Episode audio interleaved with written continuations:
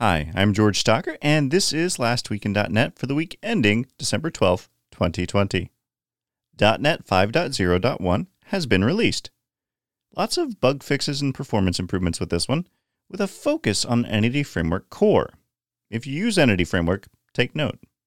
There's a remote code execution vulnerability in Microsoft Teams that was apparently patched in October 2020. Now, this GitHub repository includes commentary and videos on the remote code execution itself. The important point here, besides, of course, it being patched, is that according to Microsoft, this is not a very dangerous RCE.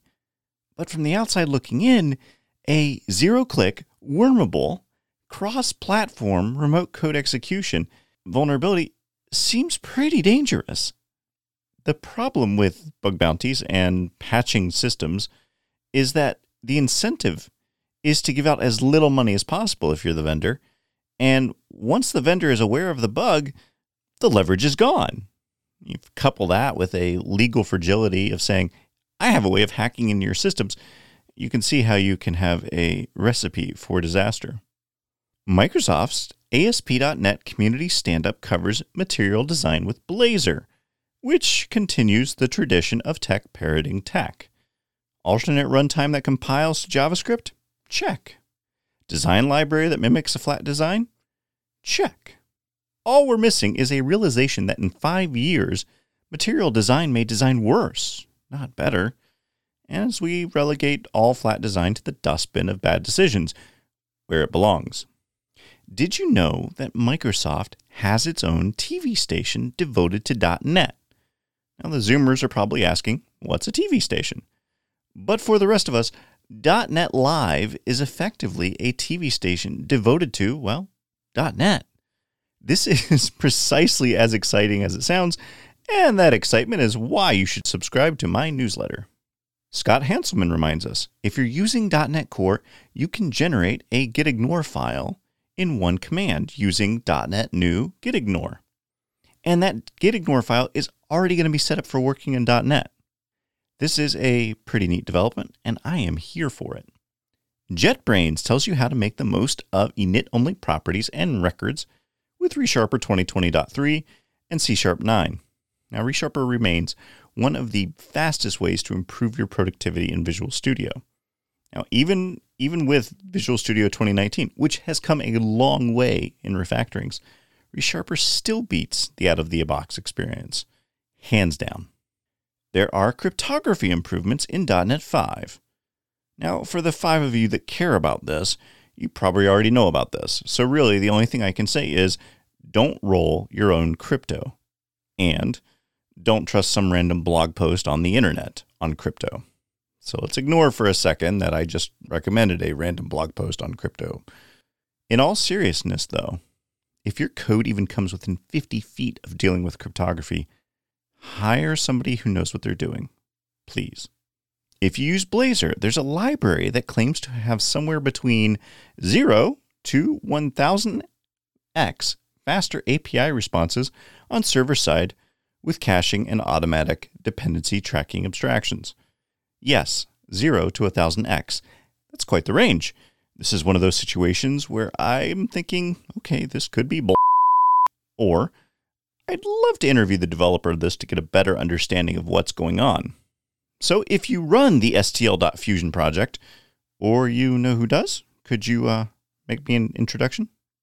GitHub Universe took place last week, and there are lots of on demand sessions available for your perusal. Oh, and uh, GitHub, if you could drop ICE as a contract, please. All the best, me. CSLA 5.4.0 4.NET 5 has been released. No, I don't have any idea what this does either, but according to the project page, CSLA is a way to build a reusable, maintainable, object oriented business layer for your app. This framework reduces the cost of building and maintaining applications. So it's promising what every framework promises. Speaking of frameworks, Infer Sharp for .NET has been released. This library does intra-procedural memory safety analysis for C Sharp. And if you know what that means, you probably know whether this is good for you or not. It's a .NET version of the Infer static analyzer, and I have no clue how it differs from FXCOP or other static analyzer tools for .NET. If you do, let me know on Twitter at Gortok. That's G O R T O K. There's a new site out that lets you know what blogs to follow, no matter what your tech stack is. Now, Rust developers have a way to remind you that they use Rust. This site was built by Monica Lent at Monica Lent on Twitter, and it's pretty freaking awesome. Now, hat tip to Stephanie Murillo for the link. Claire Novotny shows you how to create NuGet packages that can use SourceLink. A SourceLink seems to be what source symbols used to be for the 21st century. Instead of an esoteric way of downloading symbols and the nightmare that ensued, you can now point your NuGet packages to your public source repository, allowing developers to browse your source code without using that god awful Visual Studio dialog to do so. This is a giant win. Microsoft Edge version 89 has been released to the developer channel, and I promise not to make any Edge jokes. I'm coming so close to doing it, but I won't do it. It's really hard not to, though. TryConvert 0.7160902 preview has been released. This project tries to convert .NET Framework projects to .NET Core. This is also a Microsoft based project that, for once, has no support from Microsoft whatsoever. I consider this an especially good omen. Dave A. Brock talks about the route to code feature available in ASP.NET MVC Core on .NET 5. One day, MVC will figure out what sort of framework it wants to be when it grows up. For my part, I would be happy with as few files with code in them as possible. That's all I want out of an MVC framework to make it dead ass simple to produce a CRUD web app. That's it. Maybe uh, call it uh, C Sharp on Rails? There's a blog post from Microsoft detailing what's new in Windows Forms in .NET 5. And if you think about it, Windows Forms is lucky to be included in .NET 5.